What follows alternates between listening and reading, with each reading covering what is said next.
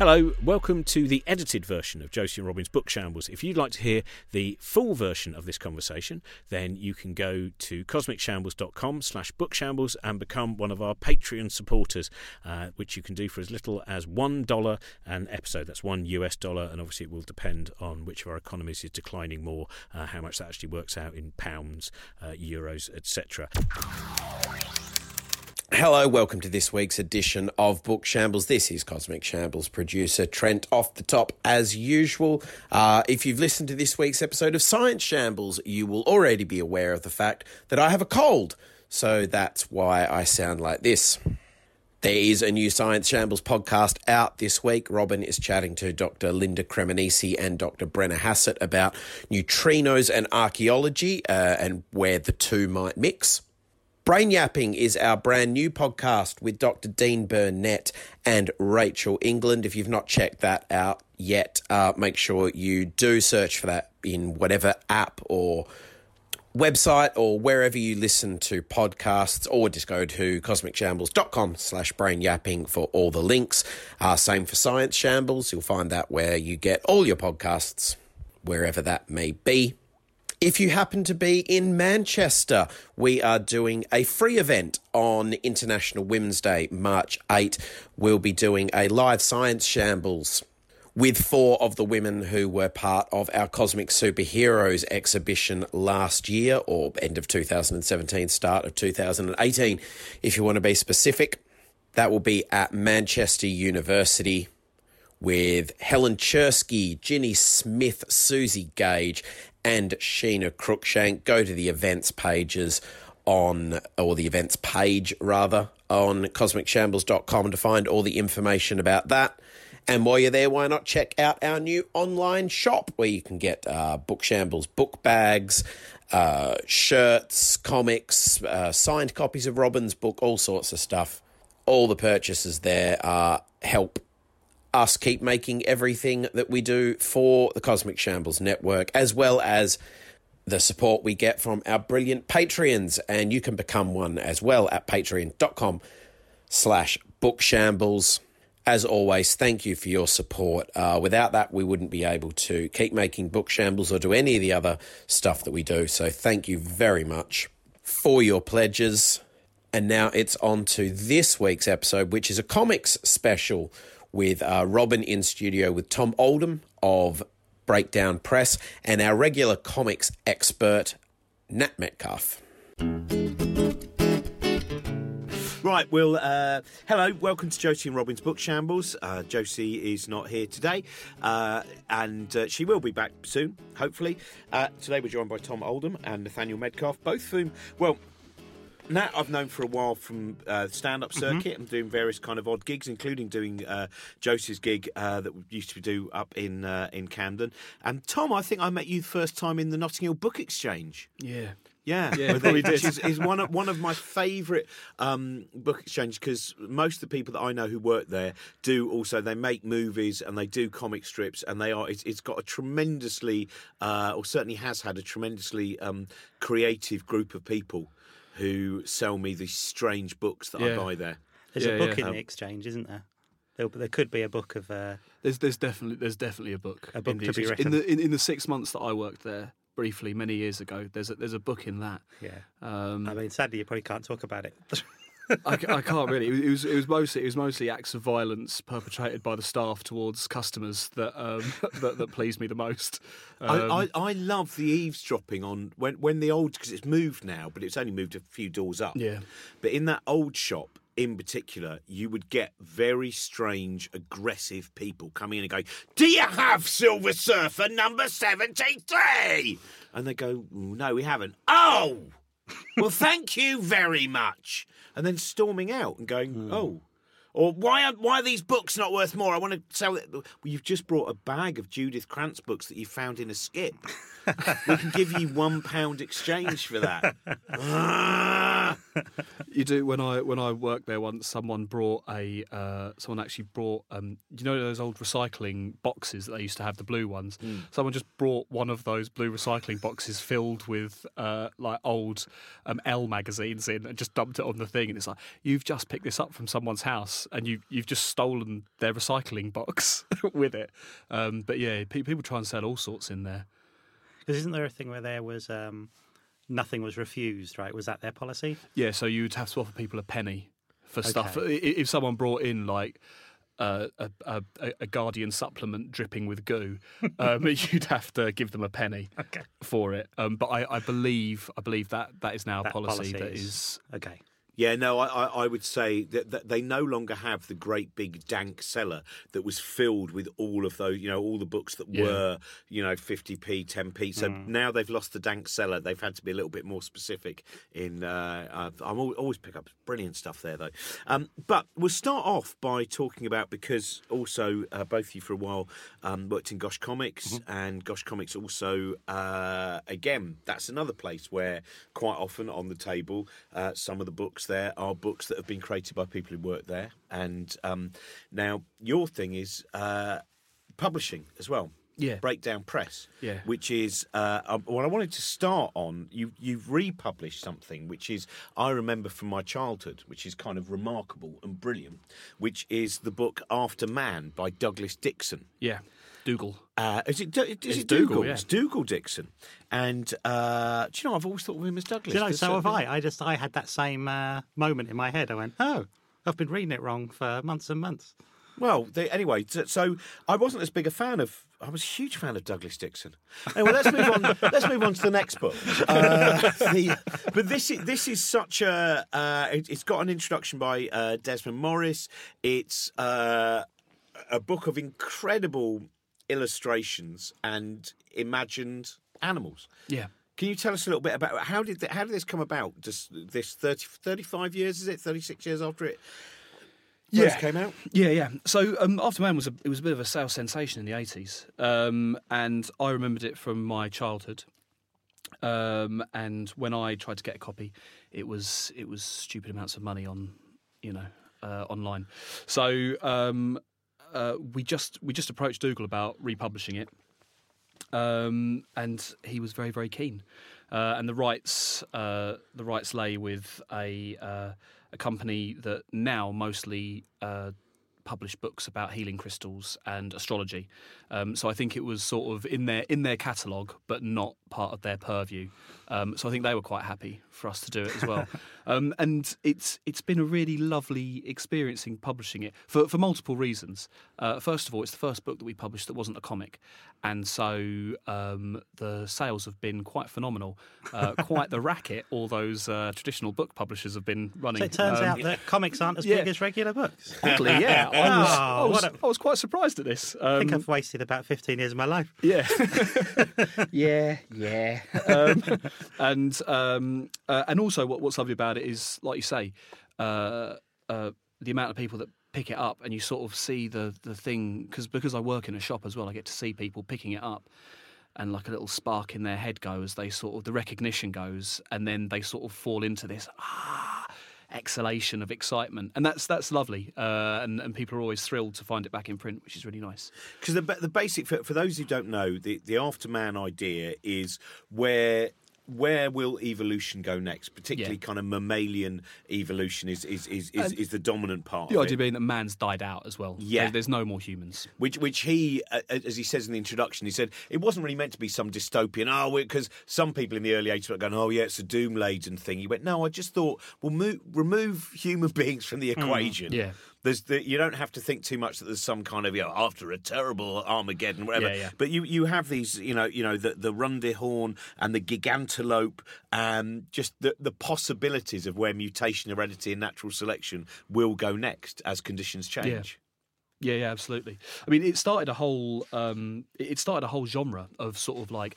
speculative evolution, um, which has carried on with people now like Darren Naish and stuff like that, um, and, and and really was the the first to sort of to sort of popularise um, this this theme.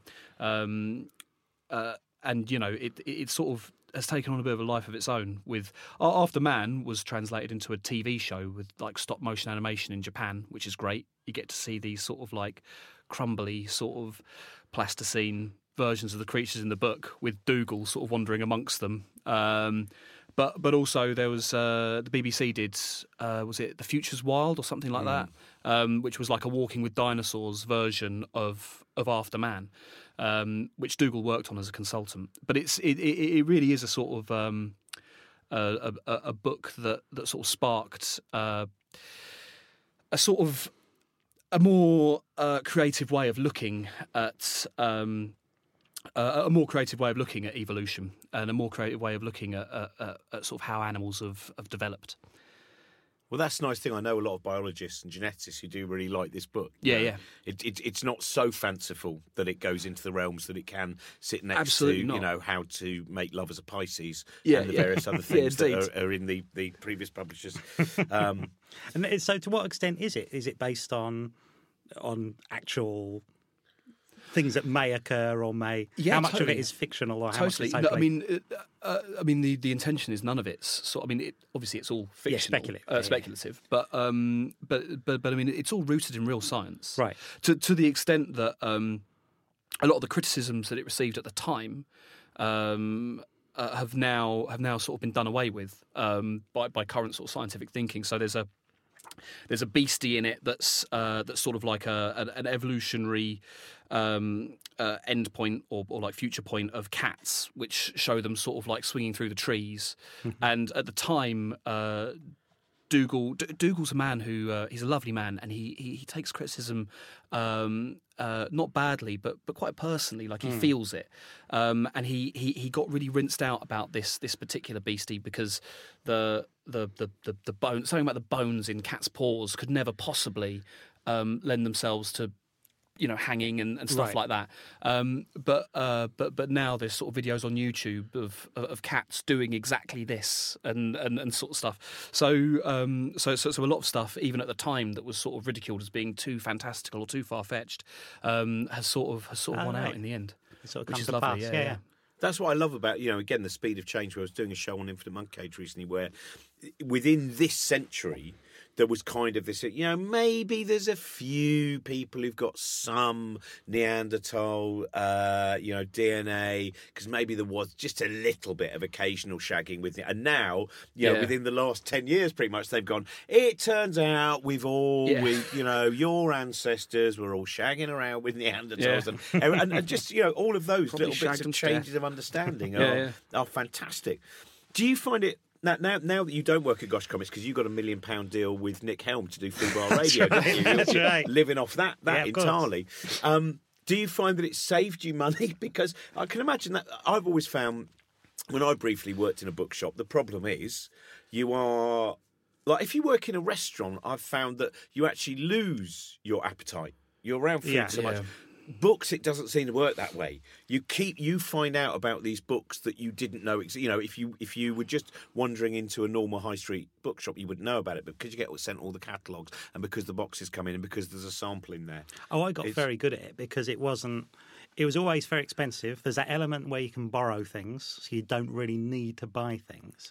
And I think being around it, I really like um, sort of taking in the information of things. But it became much. It became much easier for me to not own things or new things. There were still things where I felt like, oh, I have to get that, and I'd almost buy things out of some sort of loyalty to certain creators that I liked more than I felt I had to own it. So you'd, you'd sort of so it was quite easy really. And since I've stopped working in Gosh, I, I expected that to come back more, but quite happily, as you were saying. Uh, my million pound deal hasn't quite come through yet. They're still working on. So until the, the money actually comes in my account, I, I'm still sort of uh, reluctant to start buying lots of things until I'm a bit more a bit more solvent. Who who made you? uh, I mean, working in the shop and, and finding out that there's things you know often way in advance. Who were the people that you would get most excited? Going, oh, finally, there's a new work by. There'll be all kinds of. Often it'll be people you've sort of half forgotten about. So you'd be people who go, "Oh, I didn't know they were doing something," or "I thought they retired," or "I didn't think they were doing anything anymore," or they've moved on to different spheres. But for me, the sort of creators I really liked were people like Michael Allred, who was actually in the time I was working at Gosh, went from someone who it was actually quite a rare. It was rare that he put things out. Uh, he then started working on more superhero things and was suddenly become more prolific than he's ever become in his life, and was suddenly producing. I think he now says he sort of produces about thirty pages a month. So you'd get monthly comics by someone who, when I was first into him, it was almost like it was quite rare thing to get a new Mike Allred comic or something. Um, and I liked Darwyn Cooke and I liked. Uh, the Hernandez brothers, liked all, all kinds of people already, yeah. But it was all, but actually, a lot of those people now, I think they are quite prolific again. And they sort of often go through times when they're not, but they do kind of put a lot out now. But you were saying about that sales of comic books then as well. You know, it is so it is it's a very tough area. Well, I think to, comics are it's, it's such a big thing that it's almost it's so hard to get your head around, and I think you can only really get your head around the whole industry of comics. It's a lot easier if you work there because you can see it all. So you've sort of got mainstream because all we're ever really talking about in those terms that we'd sell are, are things like mainstream American comics. And although there's all kinds of other things, but within the mainstream, I think the trend is now to for creators, and it tends to be more a writerly medium again in a way that hasn't been, which isn't really my favourite kind of thing. I prefer kind of cartoonists and people that do everything themselves, really. Uh, but it's now very writerly, and there's a thing in mainstream comics, I think, where there's lots of writers who, although they seem to enjoy working in comics, are also pitching things that seem like TV series and things. Right. And that's sort of less interesting. But there's, I mean, there's a whole world outside of that that's not even, you know, that's the tip of the iceberg in There's, terms of. there's, there's, there, you know, there's different islands. There's whole other countries of comics, Yeah. and I, I don't mean that geographically. I mean that you know, there, uh, the, the, there's a world that is sort of like your DC and Marvel comics, and then there's like Image Comics, which is just essentially pitching for Netflix TV shows, and then there's uh, then then there's sort of like your your your, your auto bio comics and Jonathan Cape graphic novels and stuff. Then there's like cartoonists who are out there like making formatively interesting work um, and exciting work. Um, and and and and then there's you know worlds of like manga and, and, and stuff like that. So there's there's it, it, it's a it's a expanding market in a in a in a broader contracting market of of book selling, um, which is which, which is both exciting and worrying. Um, so tell me a little bit about Lando, though, because that was the first book of Breakdown Press that I, I properly kind of uh, looked at, and, Yeah. and, and I loved it. so Lando and Stathis, um, it, it, it, it, they're sort of decadence comics, is what they run, uh, and uh, that was one of the sort of motivations to start Breakdown because there were all these little pockets of wicked comics in the UK that weren't that weren't getting as much respect or recognition as they should, and so uh, publishing Lando and Stathis uh, to a to a potentially wider market was was one of the motivations for starting Breakdown, um, and they they essentially run uh, a, a small press publishing outfit. It's fiercely DIY um, and ethically run. Um, uh, you know, recycled paper and all that jazz. Um, and uh, their influences are as diverse as like the early UK garage scene, all the way through to like slightly more obvious um, sort of European sci-fi um, uh, manga. There's a manga called Grey, Akira, stuff like that. And they sort of fold it all into these um, to these silent um, science fiction uh, stories that are often that often sort of mix uh, sort of classical Greek architecture with commentaries on on late stage capitalism and uh, the environmental impact of the end of the Anthropocene period. Um, and uh, in in Stathis's case, Stathis is uh, Greek. Um, it, it's oft, it often sort of manifests through imagery around like uh, psychedelia or fungal growths um, and, and things like that, dreamlike states. Whereas Lando often veers more towards sort of like abandoned desert scapes and sit and sort of like um, uh, superstructure cities and sort of uh, and, and those sorts of landscapes. Um, so it, it's just formally quite inventive, um, but also eh, from a sort of getting a bit of action and a bit of uh, a, a bit of solid sci-fi, um, very satisfying. yeah, I would say, yeah, if people like J.G. Ballard, if they're interested and they want to, I, I would really recommend that bo- both of them. Yeah, They're- totally. they're in, in that world. Sorry, I was just going to say that they're both because they that I think those two books especially really run the gamut. Where I think if you're into sort of very mainstream comics, I think you'd get a lot out of Gardens of Glass and Pycnoleptic Alertia. But it, it's almost like that's something where whatever you're into, I think you could get something out of those two books. Yeah. they're sort of the most accessible, I think, of the kind of of the sort of decadence and breakdown stuff for like people who might otherwise be reading image books or Yeah. and again, it sounds almost like you've been very down on image books, but it, it's almost like that sort of mainstream. It's exactly probably what comics should be in a way to get reach a wider audience because they're like you know sort of HBO, Netflix TV show style comics, uh, but it tends to be without superheroes. But they often tend to be sci-fi or crime or genre based, but they're not necessarily um, pushing anything, pushing any boundaries. But they're often quite satisfying kind of crime fiction or it was like we were saying before Easy something reading. like yeah easy reading you know. Whereas there is someone like Ed Brubaker, who I think I mentioned before on this, is someone who does crime fiction within comics, but he does it to a very good degree. It's just that what he's doing is pulp crime. It's not that what he's doing is at all bad. It's actually he's really good at it, and he he can go toe to toe with you know your kind of Max Allan Collins and the guys who are still doing that sort of crime fiction. Um, uh, but it's sort of, and that's it. It's like it's not that there's a problem with mainstream comics. It's just you have to look for the good in everything, or you have to look Yeah. for the good in each genre. Yeah, definitely. What do you think? I mean, in, in terms of because there's now so much in terms of the translation of, of comic books into Netflix series, into franchises, and you know, cinema, fran- all of those things. Are, are there any that you find whether mainstream or or, or or kind of not satisfying? What do you find the most satisfying in t- to you know, taking- Adaptations? Yeah.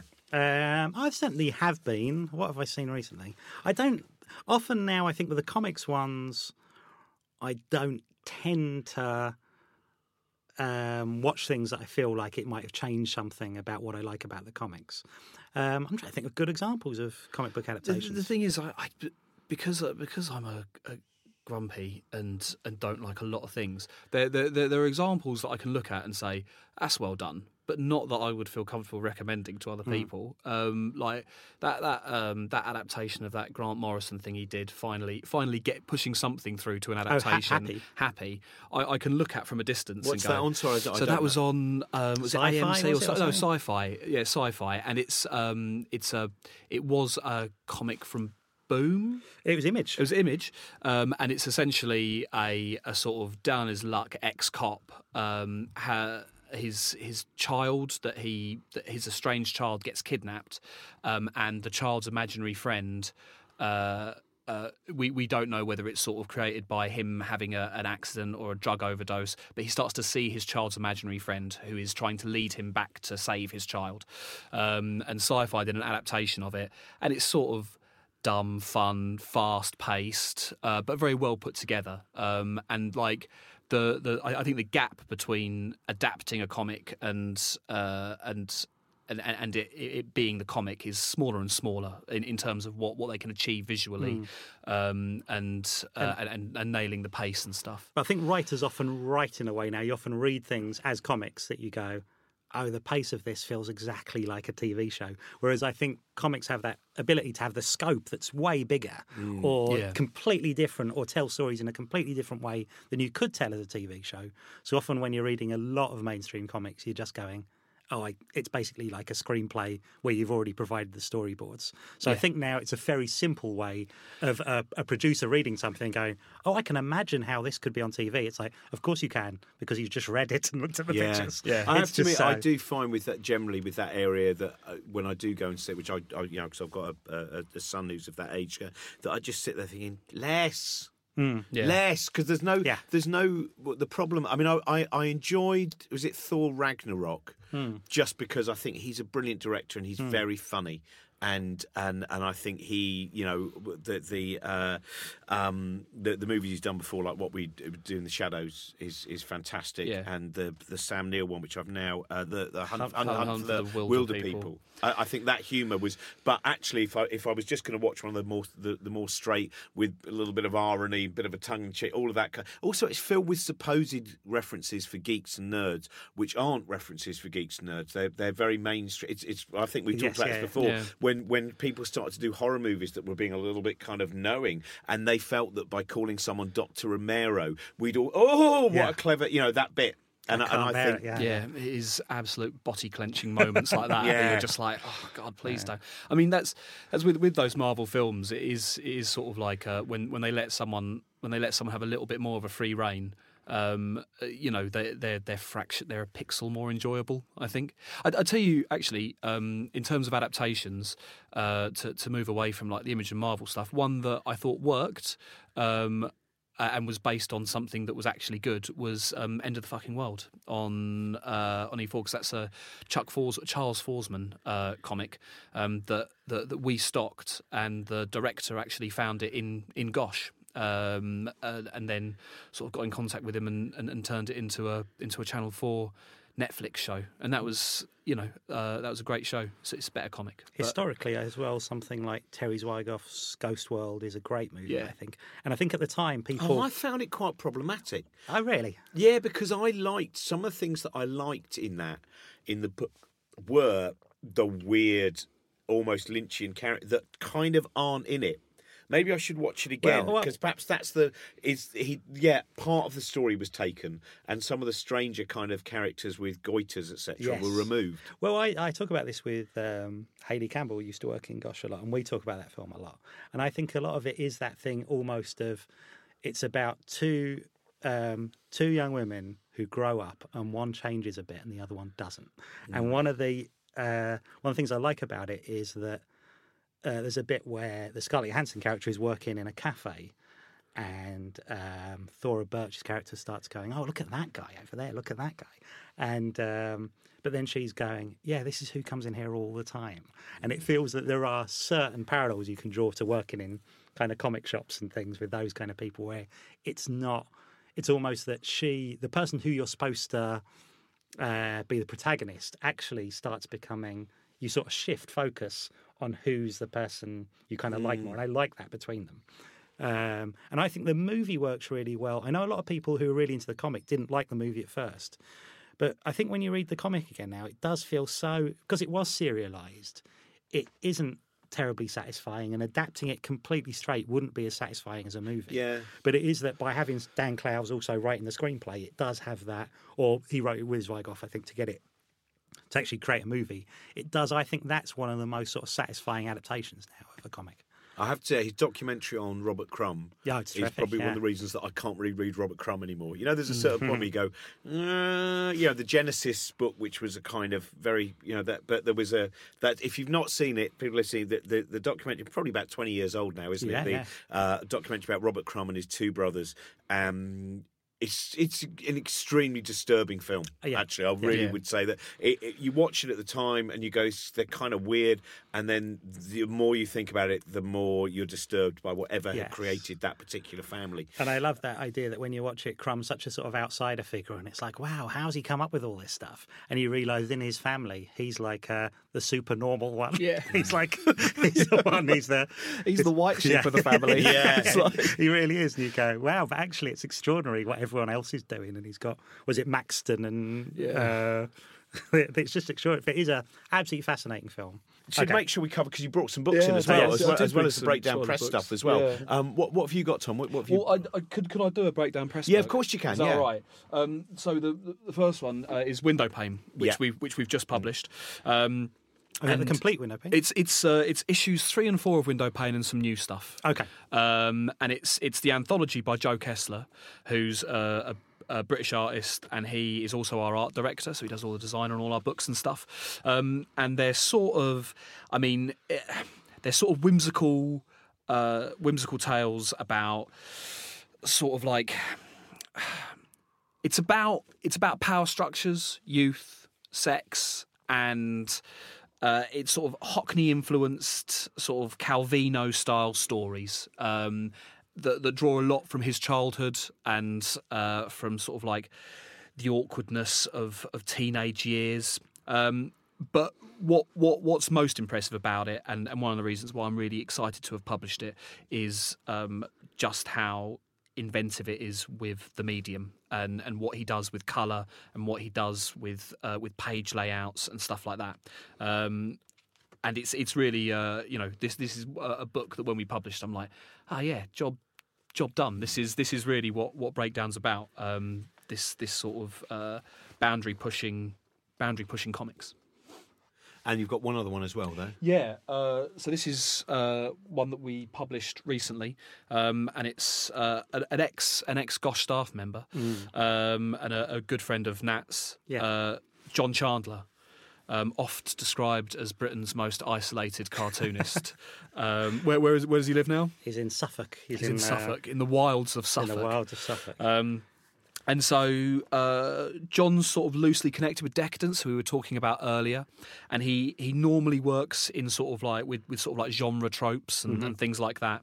Um, uh, and uh, this is a collection called Wet Shape in the Dark, and they're unsettling short stories um, where bad things happen to uh, to the protagonist, um, and and they're all quite short and all very weird. And John works in this sort of um, sort of uh, beautifully ugly sort of if you were if if you weren't very smart you might think that it's sort of faux naive um, but it's not. It's uh, it's it, it's doing a lot with a little. Um, and it, essentially each one of these short stories is sort of like deals with genre tropes and sort of uns- he- he's influenced a lot by cinema would you say Yeah, absolutely. Yeah, and especially that kind of early '80s cinema is a big sort of influence on his. Someone like John would be obsessed with silent running. I'm sure. yeah yeah Um, yeah totally And often he draw thing. He draws things often in things like he'd just use ballpoint pens for years and years. And he's also got this really sort of upsetting trend of just getting bored of his own stuff and then burning all of his original art in a, bins and there's a, and you go, there's a tree somewhere. There's a tree somewhere in the countryside where he stuffed all his burnt manuscripts on his own on a like Yeah. a, a pilgrimage to it. But but this this book, Wet Shape in the Dark, it was sort of inspired by he did a he did a, a- a short comic that's essentially um, you the reader are involved, and it's about a guy trying to trick you into getting into a hole um, and and he's talking to you off the page, and you're sort of following it.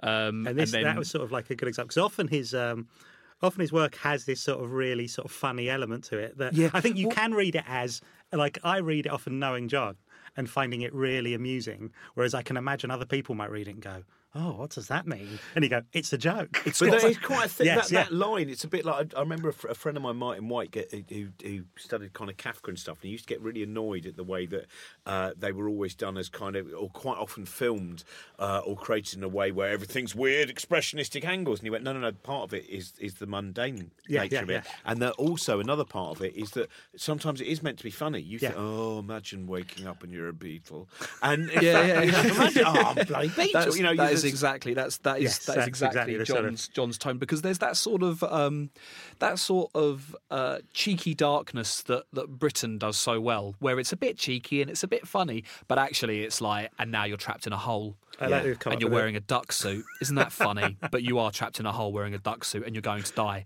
Um, but but also it's absurd. Um, and that's um, you know that's that's John Chandler. I hope the the subgenres we've talked about, um, um, quiet sci-fi and uh, cheeky darkness. take off. taken on by. Yeah. Can I have a look at that one? The, uh, Yeah, yeah, yeah. You can have it. No, oh, brilliant. That's, uh, Nat, what, what, what have you brought along with you? Oh, I just was in Gosh earlier and I hadn't been, so I thought, oh, these are really interesting things. Um, one of them is Al Columbia, who's exactly what we're talking about, someone who does things very rarely and was part of that kind of 80s um, alternative comic scene. Uh, but his stuff is sort of very influenced by sort of Max Fleischer cartoons, and um, but they are so. He sort of takes what was sort of dark in those things, where you go, "Oh, that's quite creepy" and things, but he does it, and he almost think, takes things that look like them but are incredibly creepy and disturbing. And that's that's a book of sort of fake um, fake film posters yeah. published by Floating World. out in the Brilliant. But he's such a beautiful illustrator, and he rarely does stuff. And he sort of moved away from comics and entered the kind of lowbrow art scene in the in the nineties. And but he was such a sort of big influence on lots of other cartoonists who have kind of gone on to be bigger and better. And he kind of left it behind. And I think probably, I mean, imagine I like to think made a lot of money from that kind of lowbrow art thing, but you never really know. And I think there was a big demand for his comics. And in the nineties, he was um, he would write a couple of comics, but you wouldn't see anything. And it wasn't, I think, until that what was it? Um, uh, the thing that Fantagraphics published was it Pip, Uh, Pim Oh, and Francie. Pin and Fancy, Yeah. Where that was like the first thing that had come out for years and Yeah, years yeah, by yeah. Columbia. He was going to be the artist on Big, Big numbers, wasn't he? Yeah, yeah. And he supposedly did a couple of issues that he that he burnt. Oh, okay. Um, you can see Big Numbers issue three online um, because. Uh, oh, can you? I didn't know that. Well, you can a photocopy of it. So um, Alan Moore, sort of, I don't know what to call him, historian or interviewer, and I, I really, I forget it, pronounce his name wrong. Is it Padraig? Oh, I know. McLeod? Yeah, who did um, that uh, very lengthy interview a- absolutely. A, a couple of years back. yeah, yeah, yeah. He he, I think he bought it on eBay, a photocopy of it, and with Alan's permission, put it put it on online. Um, but uh, and and that was that was still um, what's his face, uh, Bill Sienkiewicz, Bill Sienkiewicz, doing yeah. doing the pencils on that. Um, and then Al Columbia was supposed to take it over as sort of someone who worked with Sienkiewicz, but uh, supposedly um, supposedly burnt it. So. It's a shame. That's a real. That's a real loss to the ages. Big numbers. Hmm. Yeah, it's fascinating. I mean, the yeah, two volume. You can still pick up one and two. Yeah. No, it's not too difficult to get them. As, as No, far as no, know. no. They The, turn uh, up quite often. Um, the uh, now you've got uh, also in your hand Well, I just Ken saw that. Ken Reid. Ken Reid's uh, uh, from the pages of Shiver and Shake. But there was the, Did he? He also did Monster Fun, didn't he? Did he do Monster Fun, or was he never? Was he never in Monster Fun? Oh no, I believe so. Yeah, I I think, think this might say be. I was going to shiver and shake and Monster Fun. I was just I was down in my favourite bookshop, which is um, Camilla's, which is an incredible. That? Uh, it's in Eastbourne, Yeah. and it's one of those buildings which is you can see the timbers are beginning to just slightly move due to the weight of books inside. A second-hand bookshop on three floors, and uh, they've got so many books that each time you go back, you, if you've put on weight, you won't be able to get to some of the sections because. and, and sometimes you're browsing and you go, well, I might as well stop there because there's no way I'll be able to pull that book out due to the weight of books above it. But I always get. But they they had some fantastic annuals because my son is a huge fan of. We're always looking for Buster annuals, um, and he started to like Monster Fun as well. I mean, he likes a lot of the kind of slightly older stuff now, but he really enjoys. I Yeah. don't know what it's 1970s annuals. We want 1973 Knockout.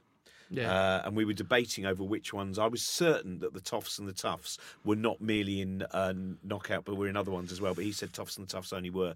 But we knew the Okay. Fusspot had actually moved around. Well, often It's they would do that thing things where they would, yeah, they would merge. those the kind they? of Yeah. that's the relationship I have with my son. those comics of the sort of uh, 70s would have a thing where they'd often be a lot of what they the money they make from them would be subscription based. So what they'd do is if they stopped making money in newsagents, they would then fold them into another comic that was running. Yeah. So take some of those characters and put them in another one, just so they could keep those subscription numbers and saying, "Oh, you were getting Monster Fun, but now it's Monster Fun in."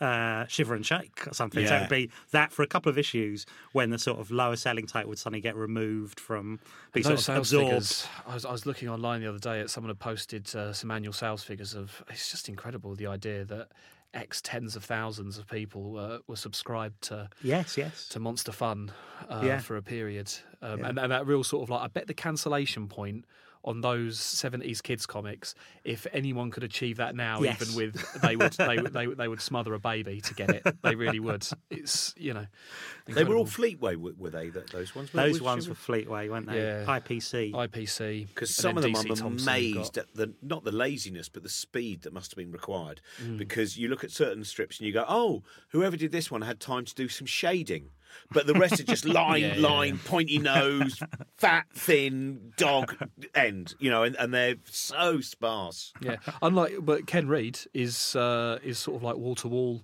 solid quality Yeah. But yeah, Ken Reid. So, so was it Frankie Frank Enstein or Yeah, Frank, Frankenstein. Frank Yes. Enstein. Frankie Enstein yeah um, And that book, should we just get the Davy. title of that? That's Uh, this one's a new one, so it's Ken Reid's Creepy Creations. because they've so done a it's load sort of, these. So who's bringing these out then? Who's, So Rebellion, who own 2000 AD and various sort of, and Roy the Rovers and, and various sort of uh, computer games companies, they, they they bought the IPC archives, um, and which which at the time filled me with a little bit of dread because I I was I, I didn't know what what they would do with like the republishing, um, but they they they're actually doing really sympathetic, nice uh, republishing sort of like Misty and uh, Ken Reid stuff.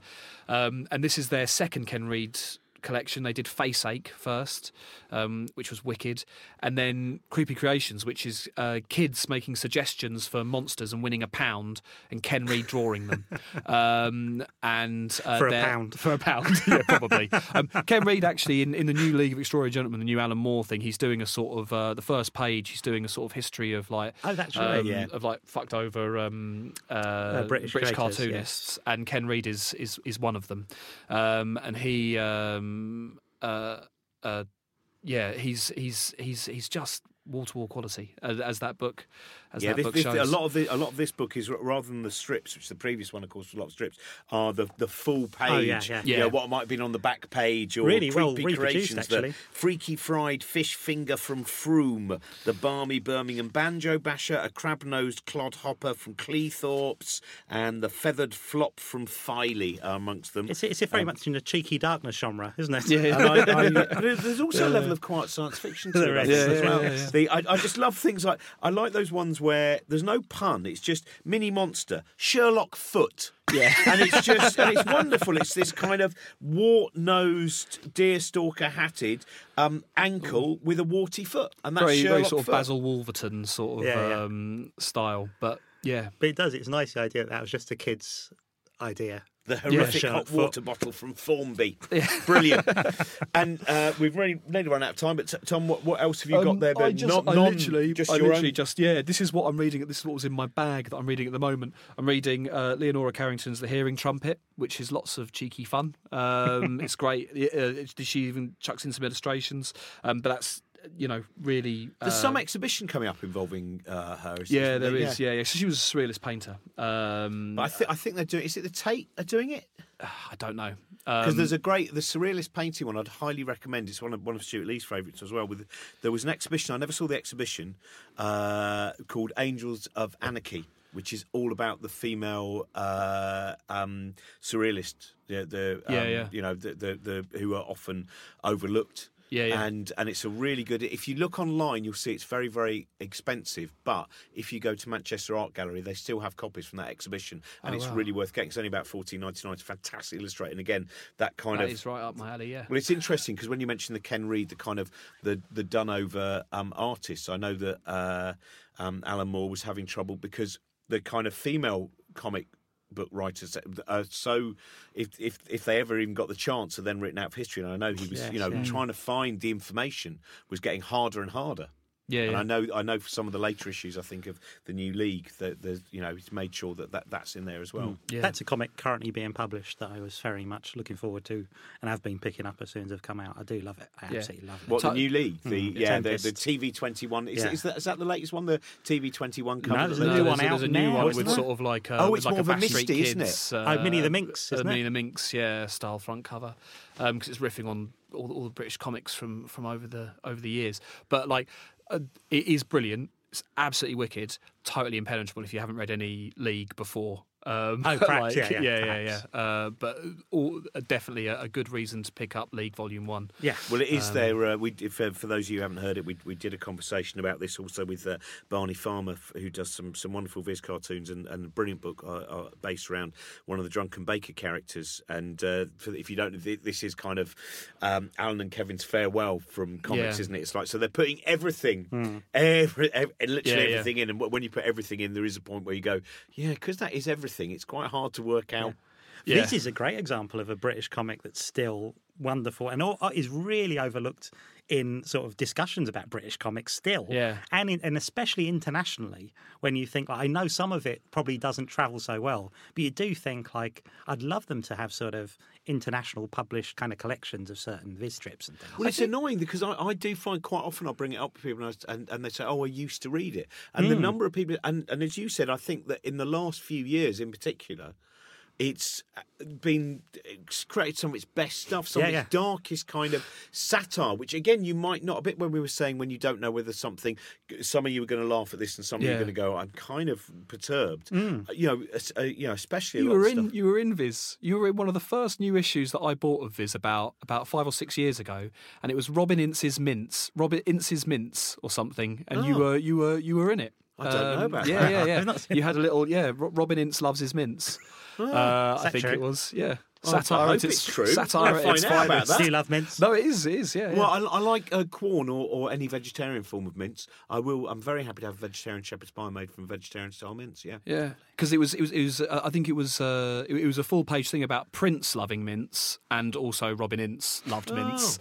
Um, How did I miss that one? yeah, you were you were in there, but I think also Viz is one of those ones where I think people, um, some people have a have, have a very different idea about what it is, and I think they think it's a little more, a little more sort of right of centre and and stuff like that. When, All that is when just kind of actually fart jokes. Yeah, Yes, yeah. When it's and just it is sometimes, but Yeah. they're really good ones. Yes. It's, Yeah, you know, yeah, that- yeah. That's the. um, when it's when, when when it's you know it's good. It's still funny. It's one of the few comics that makes me laugh out yeah, loud. it does. It makes you laugh out loud. You can't think Yeah. of that. There's very few comics do that. I was glad to find out that one of the favourite uh, Jason and Joel, who who went and did the the Ladybird books, and, Oh, yes, yeah, uh, now do uh, what's it called, Rule of Three podcast, and uh, found out they did the one brilliant news headline, which is uh, "I can do dog turds," says uh, Uri Geller, in which Uri Geller really had had a power to shit out dog turds, and uh, it's uh, one of the great headlines of all time. good. and you've got one more. yeah, one uh, more. Um, Born to be Posthumous uh, by Mark Dery, uh, which is a biography of Edward Gorey. Um, brilliant. Which has just come out, and it, it is it, it's really good. Um, I, again, I've only just started it, uh, but the, the the first most revelatory thing for me in reading it is I I had a book um, by a guy called Simon Henwood um, that's uh, that was like uh, it's famous because it's like one of some of the few f- uh, color photographs of Edward Gorey, and it's basically him visiting him in his in his house in Cape Cod as an old man surrounded by cats and books. It's, it's quite a small book. Yeah, quite it? a small I've, book, I've, yeah, yeah. Weirdly, I picked up from Book Exchange, not your Book Yeah, Exchange. yeah, yeah. Maybe it was your copy. Yeah, yeah, yeah. um, and.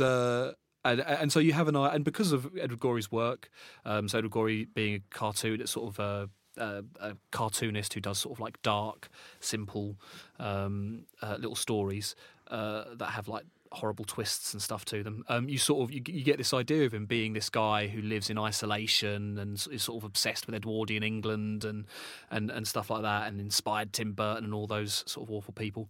Um, but but what the book really quickly does is sort of dispel that a bit and be like, ah, he was massively into ballet, huge part of the New York art scene, going out drinking with Susan Sontag, you know, and also he was like obsessed with like loads of midbrow stuff as well. Watched Star Trek: The Next Generation and, and all this sort of stuff, and sort of fleshes him out as uh, as a sort of fully rounded human individual. And so I'm really looking forward to like going on a bit of a deep dive into this sort of Fascinating, isn't it? crazy. That, that we were talking about, I think, a couple of weeks ago about you know Tove Jansson that uh, Yeah.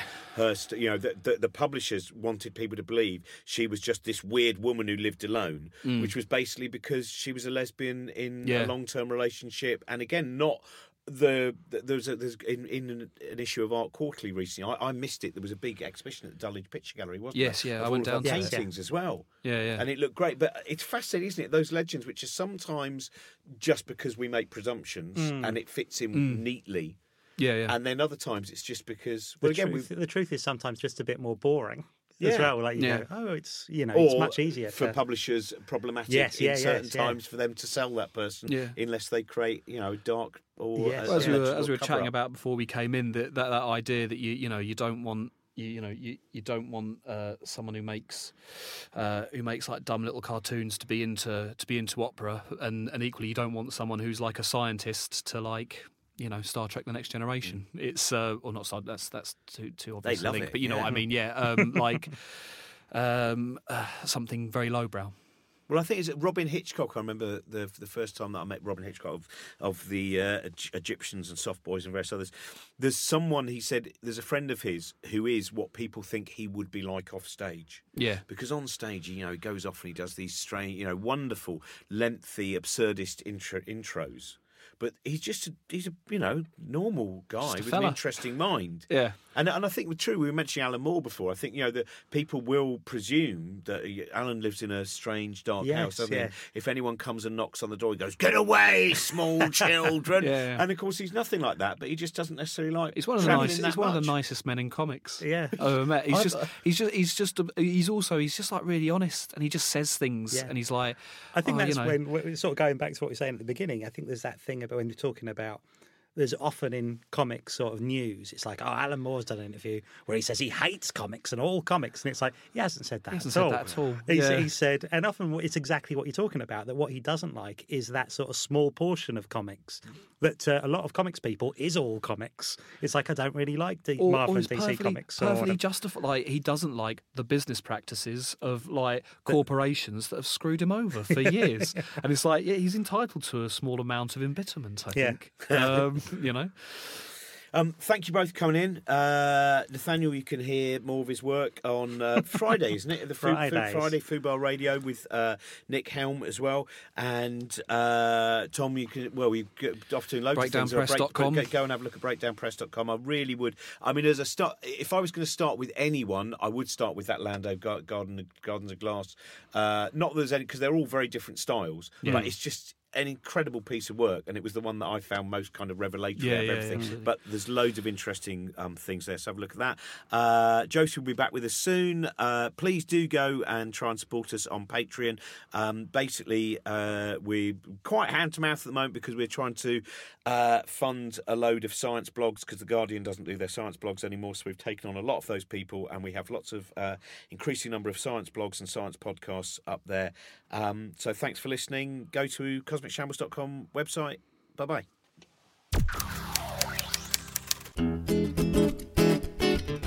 Yes, thank you very much for listening. Uh, check out the online shop at cosmicshambles.com slash shop. Uh, our Patreon is cosmicshambles.com slash bookshambles. We'll be back with a new episode next week. Until then, be good to each other. This podcast is part of the Cosmic Shambles Network. Josie Robbins' Book Shambles was produced by Trent Burton of Trunkman Productions.